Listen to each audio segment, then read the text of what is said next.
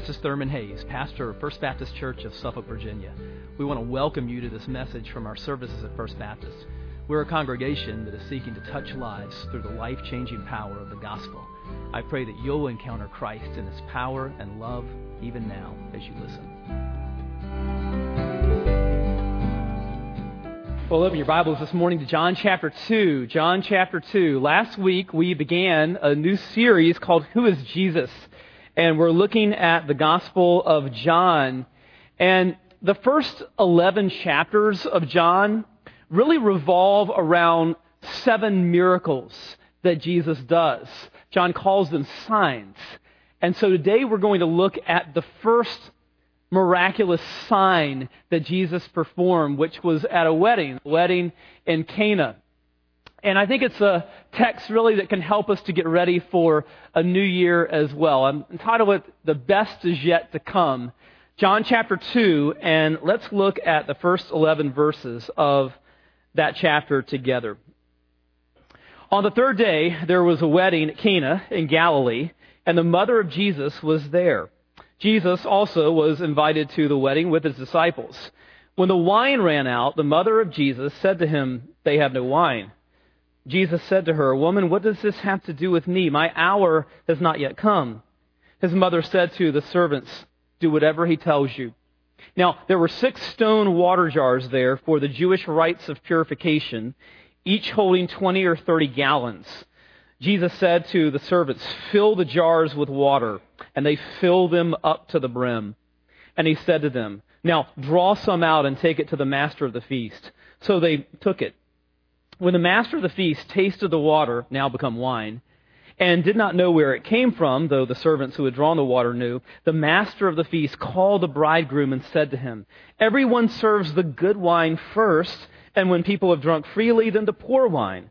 But you have kept the good wine until now. This, the first of his signs, Jesus did at Cana in Galilee and manifested his glory, and his disciples believed in him. Let's pray. Father, as we prepare our minds and hearts for 2014, we pray that you would work in our lives this morning by the power of your Spirit. Lord, you are all about transformation. And this can be a year of transformation in our lives if we submit ourselves to the one who is able to transform. And so, Father, we do that now. We humble ourselves before you, we submit ourselves to you. We pray that you would clear our minds of anything that could distract because you're here to meet with us right now. You desire to speak to us. You desire to work in our lives right now in power. And we pray that you would do that in lives in this room, this hour. That today would be a turning point in the lives of many. And so, Lord, speak to us now through your word by the power of your Spirit. In Jesus' name, amen. Well, I'm sure that many of you got all kinds of electronic devices for Christmas, maybe computers or smartphones or tablets or e readers of some sort. And if you're a certain age, like maybe the age of my daughters, 12 and 14, I'm also sure that you know more about your devices and you've learned more in the past four days than I have in the past four years, which is about how long I've had various versions of the iPhone. In fact, if my iPhone and my iPad could have feelings, I have a feeling they would be frustrated with their owner. Because they're really sophisticated devices. And they can do all kinds of amazing things, but I only use them for a few things. I think the Gospel of John must feel frustrated with a lot of Christians. Because when we think about the Gospel of John, we use it to quote famous verses, which is fine, but this gospel is capable of so much more. Someone once said this about the Gospel of John it's safe enough for a child to paddle in, but deep enough for an elephant to swim in. And we see that in our text today because, on one level, it's a straightforward miracle. Jesus turns water into wine. But as we're going to see, there are layers and layers of depth and meaning in this miracle. So, what's it all about? What's the meaning? And how does it speak to us as we get ready for a new year? Let's take a look at this in a, in a couple of ways. What we're going to do is I'm going to run through what happens fairly quickly, and then we're going to circle back around and we're going to look at the meaning of what happened. So we'll look at the miracle and then the meaning. First of all, the miracle. What's going on here? Well, it's precipitated by a crisis. Let's begin in verses 1 and 2. It says, On the third day, there was a wedding at Cana in Galilee, and the mother of Jesus was there. Jesus also was invited to the wedding with his disciples. So, first century Jewish weddings were very different than weddings in our culture. They were week long celebrations. They lasted seven days, and it was a community wide event. Cana, which is in the northern part of Israel in the region of Galilee, is very close to Nazareth, which is where Jesus was raised. So it's not a surprise that Jesus has been invited to this wedding. And Mary is also invited. In fact, he, John mentions Mary first here in verse 1. She probably had some sort of official role at the wedding celebration, probably working behind the scenes to help this family with the party and so forth. But then a crisis occurs, which we see in verse 3. When the wine ran out. Now, stop there. Because this was a crisis of monumental proportions in that culture. For a family to run out of wine during the course of the seven days would be an absolute disgrace. But at this point, the information is confined. Mary knows about it because she's helping the family out behind the scenes, but the big wedding party, the community, does not know about it. And so what does she do? She goes to Jesus. She takes the problem to Jesus, which is good advice for all of us. New Testament scholar F. F. Bruce says this. Probably she had learned by experience that to draw his attention to a need was a sure way of getting something done. Jesus hasn't been going around performing miracles at this point. This is the first one, first sign. But Mary knows him well enough by now to, to know that if, if there's a need, the first thing that she does is take it to him, which is exactly what we should do when we have a need. Take it to Jesus. He's the one who can do something about it. So what happens? Jesus said to her, Woman, what does this have to do with me? My hour has not yet come. Now, in the Gospel of John, when Jesus talks about his hour, he's talking about his moment of ultimate glory in the cross and the resurrection and all of that.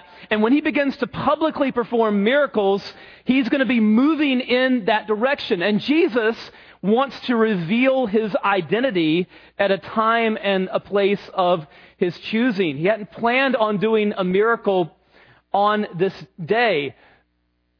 So, what he's going to do is he's going to do sort of a behind the scenes miracle. And he has other reasons for doing that too, which we'll talk about as we move along.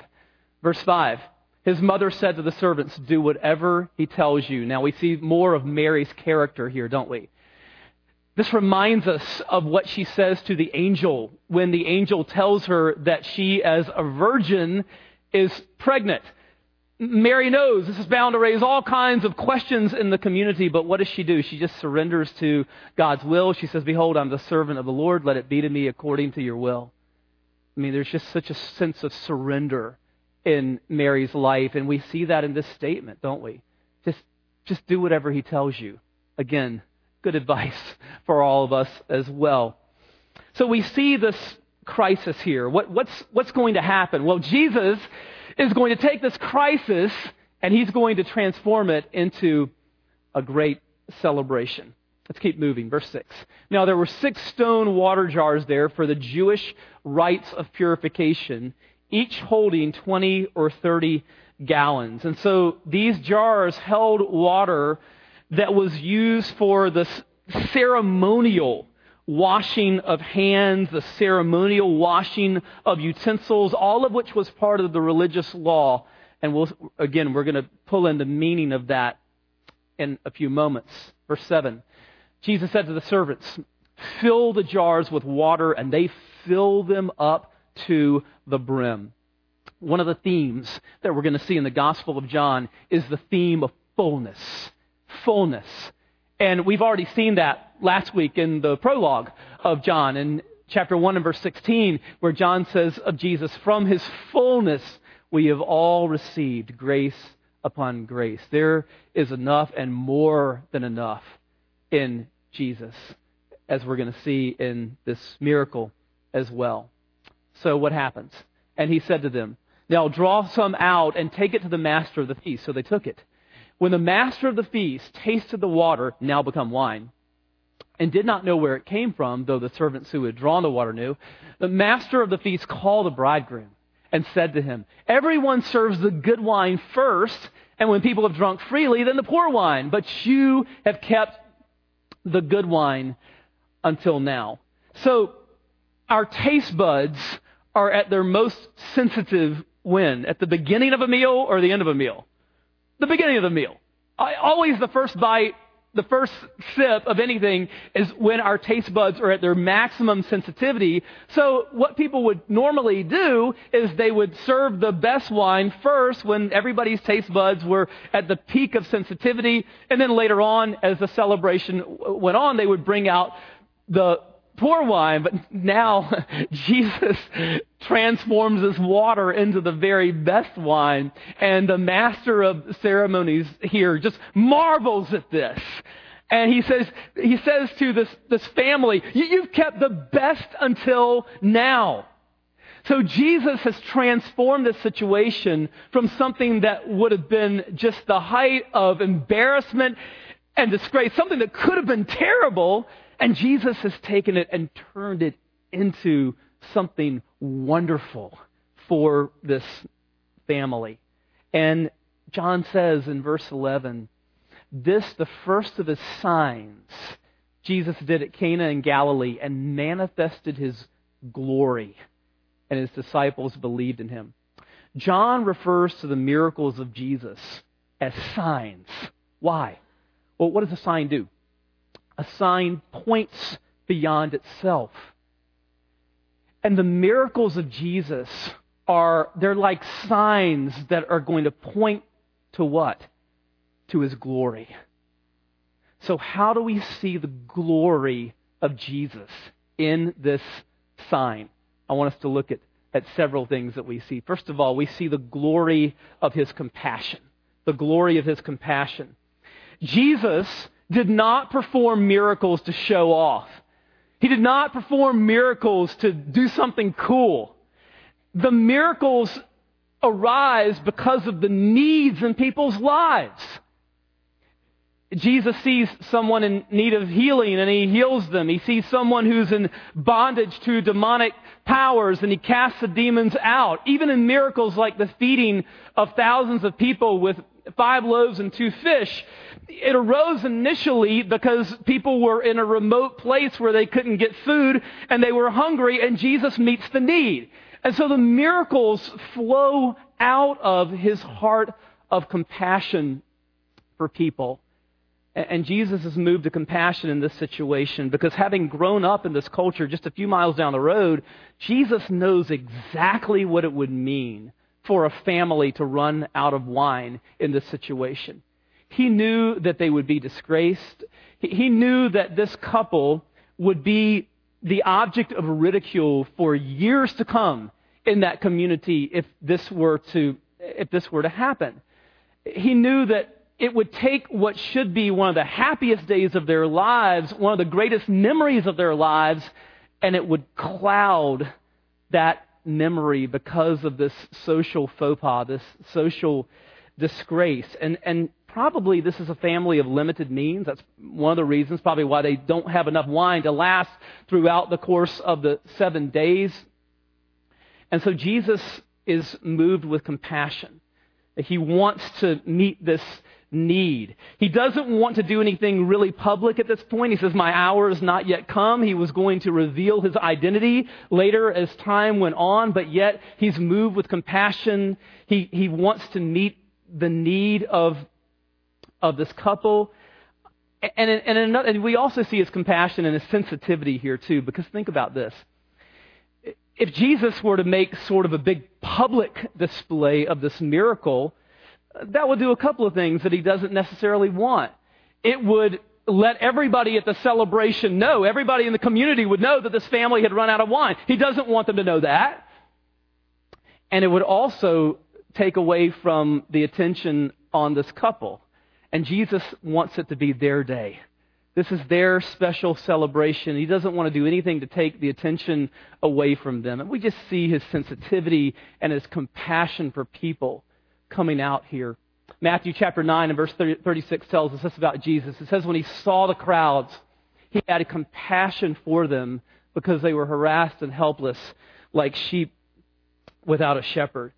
Um, it says that Jesus saw the crowds and he was moved with compassion. It's possible to look at people without really seeing their situation, to, to look without seeing. Like if I open up the hood of a car, I'm just looking at a jumble of wires and a bunch of stuff that's there. But for some of you who are mechanics, you open the hood of a car and you know what it all means. And you know what the parts are and how all the wires fit together and how it works. You really see it for what it is. That's the way that Jesus sees us. Jesus sees every need in our lives and he's filled with compassion to meet those needs. So, what should we do when we have a need? Just like Mary, take it to Jesus. 1 Peter chapter 5 says, Humble yourselves therefore under the mighty hand of God, so that at the proper time he may exalt you, casting all your anxieties on him because he cares for you. So this year, when we face problems and challenges, rather than pridefully trying to deal with those things in our own strength, what should we do, the Bible says?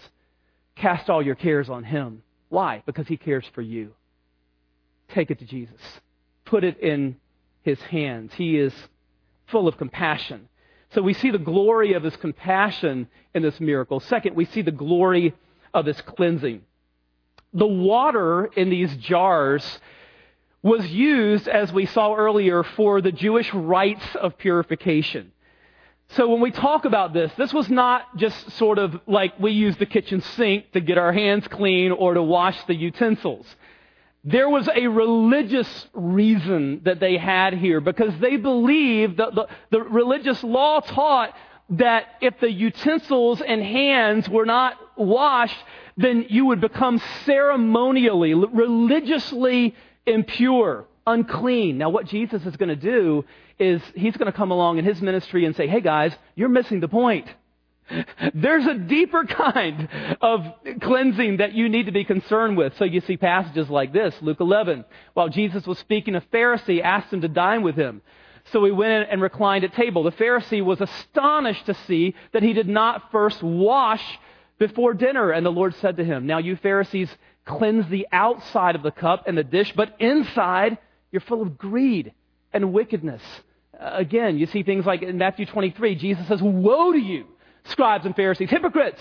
For you clean the outside of the cup and the plate, but inside they're full of greed and self indulgence. You blind Pharisee, first clean the inside of the cup and the plate, that the outside also may be clean.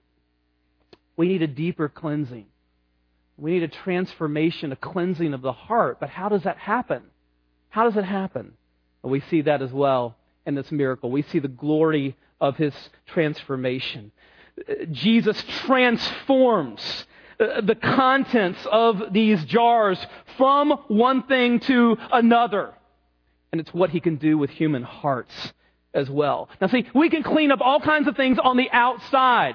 That's exactly what most people in our culture are going to be doing this week. I mean, unless, unless they're Christians and they understand that true change has to happen from the inside out and has to be heart transformation, what most people are going to do this week with New Year's resolutions and so forth is look at exterior things. I'm going to kind of turn over this leaf and kind of reform this and tinker with that and make this adjustment and get this together. But it's all on the outside. It's all external because we can't cleanse and transform our own hearts. Only the Holy Spirit of God can do that. But He can do it. He can do it. The Old Testament prophesies about it in Ezekiel 36. God says, And I will give you a new heart, and I will put a new spirit in you. I will take out your stony, stubborn heart and give you a tender, responsive heart, and I will put my spirit in you. And so, when we open up our lives to God, then what happens is when we trust in the saving work of Christ, is that the Holy Spirit enters our lives and he begins a process of transformation within us. Paul tells us about it in 2 Corinthians 3, and we all, with unveiled face, beholding the glory of the Lord, are being transformed into the same image from one degree of glory to another. For this comes from the Lord, who is the Spirit. So God does the work of transformation. His Spirit transforms us. Are there things that we can do to cooperate with God's process of transformation? Yes, and we must. You know, if you're walking through a forest on a summer day, uh, you've been hiking for hours and you are sweaty. I mean, you would do anything to be refreshed and you come upon a gentle, uh, fresh waterfall. You have to take the initiative still to put yourself beneath it in order to, to experience its, its healing and refreshing. So, what are the ways that we can put ourselves beneath the flow of God's river of living water, which runs forth to heal and to cleanse and to transform us? Well, we do that if it's the Spirit that transforms us. We do it by asking for more of God's Spirit. That would be one thing. Jesus says in Luke 11, If you then, who are evil, know how to give good gifts to your children, how much more will the Heavenly Father give the Holy Spirit to those who ask Him? I mean, this week, many sinful parents like me gave gifts to their children, and we delighted in doing that, didn't we? I mean, we love to see their faces light up. I mean, even imperfect, sinful parents like us delight to give good gifts to our children. Well, how much more does our Heavenly Father, who is without sin and whose love is absolutely perfect, how much more does He delight to give good gifts to his children, and especially to give the Holy Spirit greater measures of the fullness of the Spirit to his children. We should be asking God for that, asking him for more of his Spirit. And so asking him for more of the Spirit, reading and studying his word, which are inspired by the Spirit, the sword of the Spirit. And so God uses the Bible as we read it and study it to transform us by the power of the Spirit. So asking for more of the Spirit, reading and studying God's word, praying, spending time with God. Listen, we just t- celebrated this week the fact that God came all the way from heaven to earth to draw near to us. Could you get up half an hour earlier this year to draw near to Him? God also uses people to transform us. There's a certain dimension to growth in Christ that we only get through fellowship with other believers. Listen, if you're not involved in a Sunday school class, in a Bible fellowship group, a small group of some sort, I just want to encourage you this year be proactive, take the initiative to get involved. There's a dimension to Christian growth that can only come as we do life with other believers in that sort of a, of a small group context. And if you are in a class, I want to encourage you in your small, your small group, your Sunday school class, to, um, to really focus on doing life together this year. It's so much more than just studying the Bible on Sunday morning. It should be life on life, a sense of community, a sense of, of body life together where you open up your homes to one another and you open up your hearts to one another as you build relationships with one another and you have fun together and you do mission projects together and ministry projects together. Um, and there's just this sense of a family on a mission in your group. God uses small groups like that as the process of transformation in our lives. And so we, we see the glory of Jesus' transformation in this miracle, something else. We see the glory of heaven coming down in this miracle. Context is always so important. So, what's the context of this miracle? What has happened at the end of chapter 1? This happens at the beginning of chapter 2. What's just happened? Jesus has just had an encounter with a man named Nathaniel. They're in a conversation. And what's the last thing that Jesus says to Nathaniel? The last verse of chapter 1. And he said to him, Truly, truly, I say to you, Jesus is talking to Nathaniel, you will see heaven opened and the angels of God ascending and descending on the Son of Man.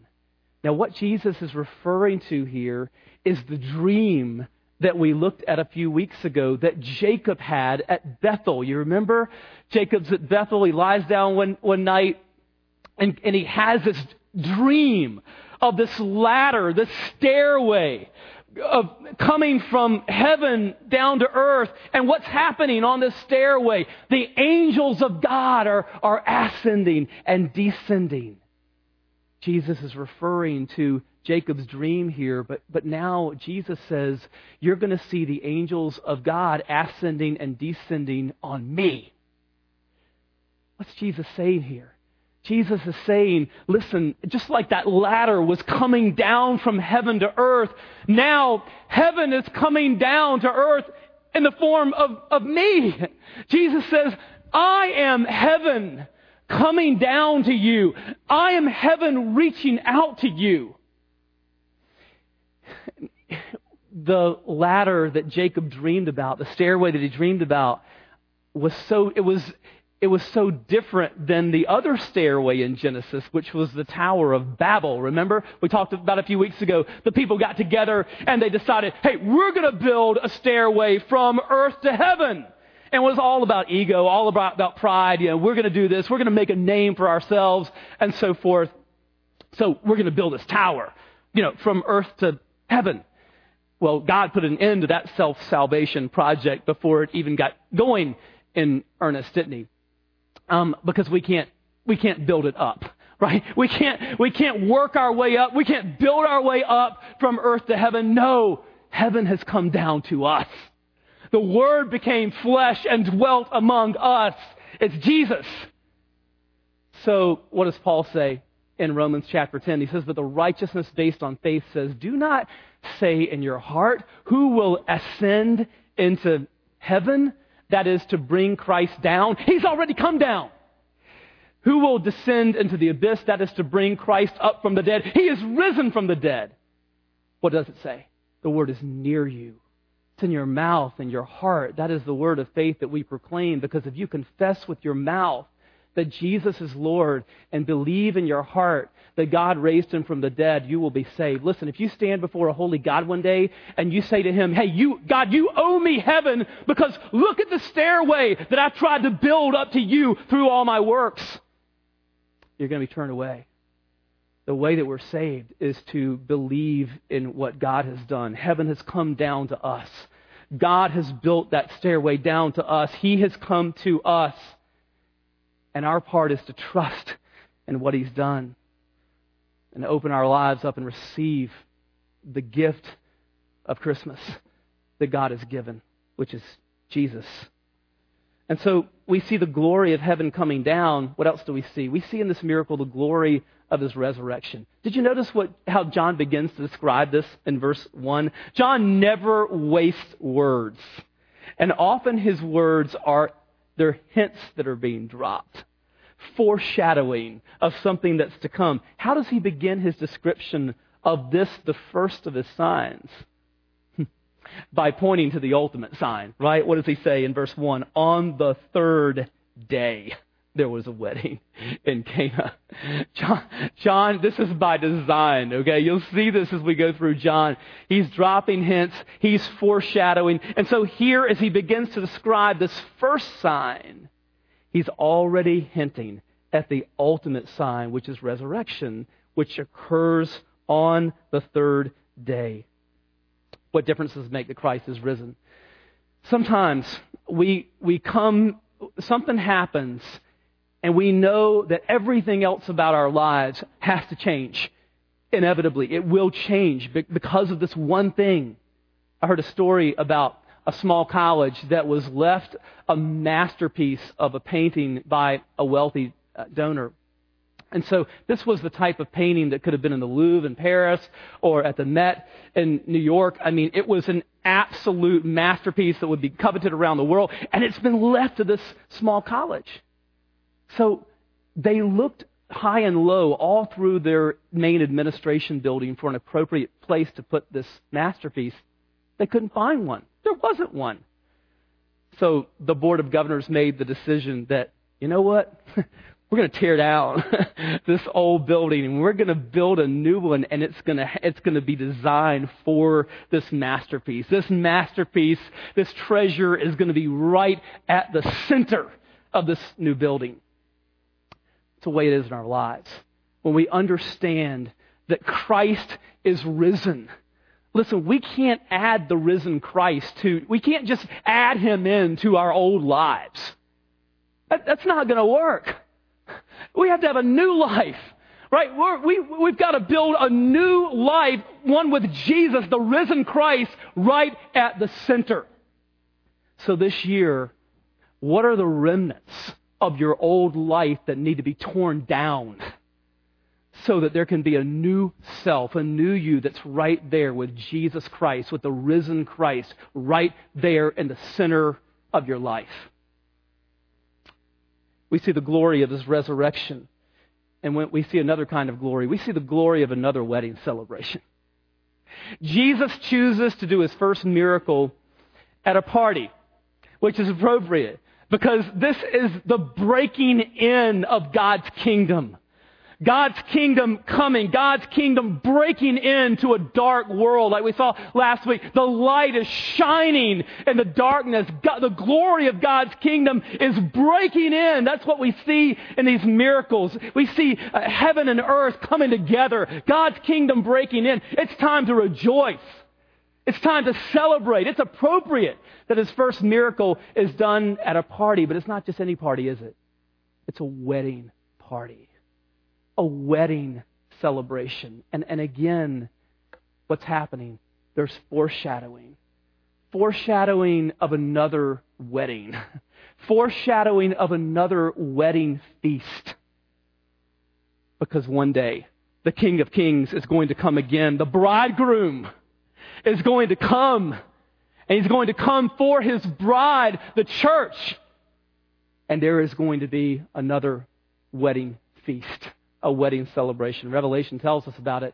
Then I heard what seemed to be the voice of a great multitude, like the roar of many waters, and like the sound of mighty peals of thunder, crying out, Hallelujah! For the Lord our God, the Almighty, reigns. Let us rejoice and exult and give him glory, for the marriage of the Lamb has come, and his bride has made herself ready.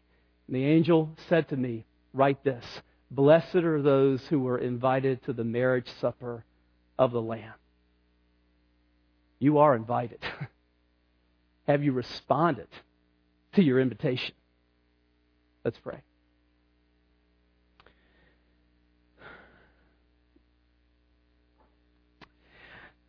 Father, we thank you for the gift of your Son that transforms hearts and lives.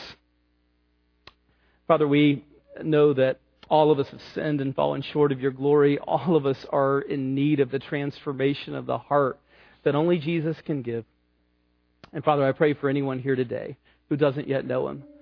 Lord, would you break into their lives today? Lord, would you ignite faith and new life in their heart and enable them to see the beauty and the glory of the risen Christ, to trust him, to give him their lives.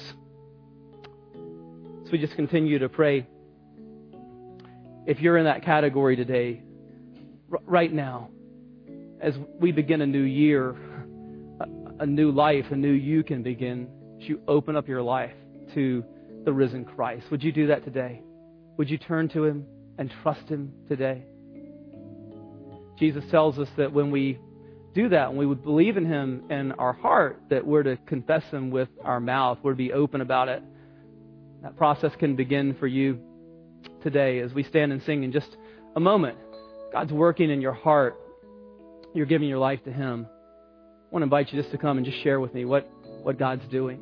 We want to celebrate with you and help you to begin in your new life with Christ. Or maybe you're here today and God's speaking to you about being a part of this church family and um, getting ready for a new year um, just by initiating the process of becoming a, a new member in our church family. We want to invite you to step out and to come today. There's just a need in your life for prayer. Our altar is open to you. There are those here at the front that would love to pray with you. So, Father, we give you now this time of invitation. Lord, would you work in hearts right now for the sake of your glory? We ask it in Jesus' name. Amen. Let's stand together as we sing.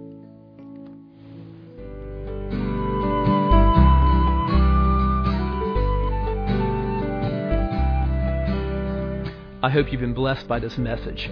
Christ is the answer for every need, now and for all eternity. As someone once said, Jesus plus nothing equals everything, and everything minus Jesus equals nothing. Have you trusted in Jesus as your Savior? If not, why not now? His arms are open wide to receive you. It may help to pray a prayer like this Father, I know that you are holy and that I have sinned and fallen short of your glory. I know that you are a righteous God who must punish sin, but I believe that your Son Jesus took my punishment for me, died in my place, and rose from the dead so that I could have eternal life. Right now, I turn to Jesus and trust in his finished work for me. In his name I pray. Amen. You know the Bible says this in John 1:12, to all who did receive him, who believed in his name, he gave the right to become children of God. And that means that if you've received Christ, God has adopted you as His beloved child, His very own son or daughter. Just imagine it. Almighty God, the Lord of this universe, the one who possesses all authority in heaven and earth, is now your loving Father, and you are His child. You say, I love Him. How can I honor God with the rest of my life? Well, when you love someone, you want to spend time with Him. We get to know God through His Word, through prayer, and through His people. I would encourage you to pick up a copy of the Bible and begin to read it. Begin to pour out your heart to Him in prayer. And find a church family where the Bible is preached, where Christ is exalted, and where His love is flowing.